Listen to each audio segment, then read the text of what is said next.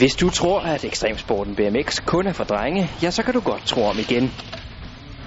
For i Danmark har vi faktisk en af verdens bedste kvindelige BMX-kører, Simone Christensen.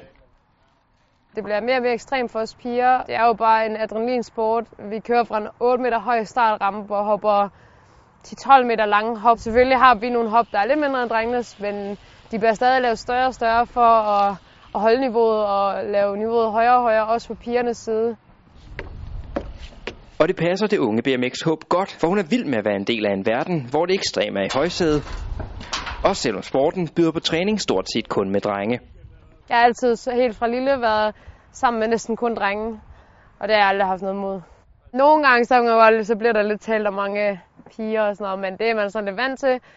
Uh, ellers så synes jeg, det er skide sjovt, og jeg tror kun, at os piger i sådan en ekstrem sport bliver bedre af at køre med drengene, og drengene presser en lidt, og så skal man være lidt mindre pivet, når de drenge siger, gør det nu bare.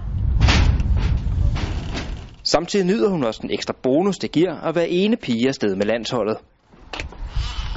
Jeg tror at nogle gange også, at det kan gøre, at der kommer lidt mere fokus mig for træneren, fordi at jeg er ligesom ene mand. Jeg har ikke nogen på landshold, jeg som sådan skal kæmpe mod, hvor de andre drenge skal ligesom slå de andre for at blive udtaget.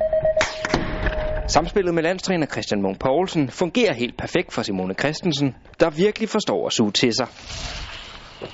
Jeg gør, hvad min træner siger, og det tror jeg er en god start, især for os piger.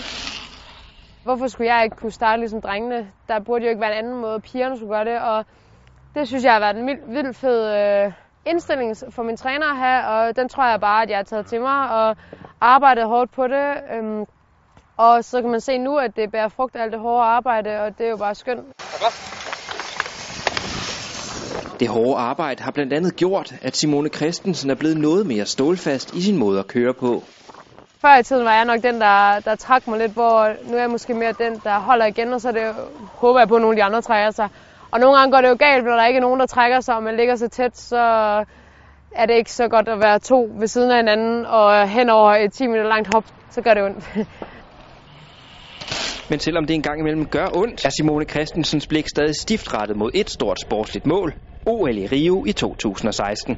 Jeg føler, at jeg bliver bedre og bedre, stærkere og stærkere og hurtigere og hurtigere, så jeg kan ikke se, hvorfor at jeg ikke skulle kunne kvalde ind. Øhm, så det er nok den, der, hvor jeg får troen fra, at det har gået så godt sidste år, og jeg synes kun, det kan gå bedre de næste par år.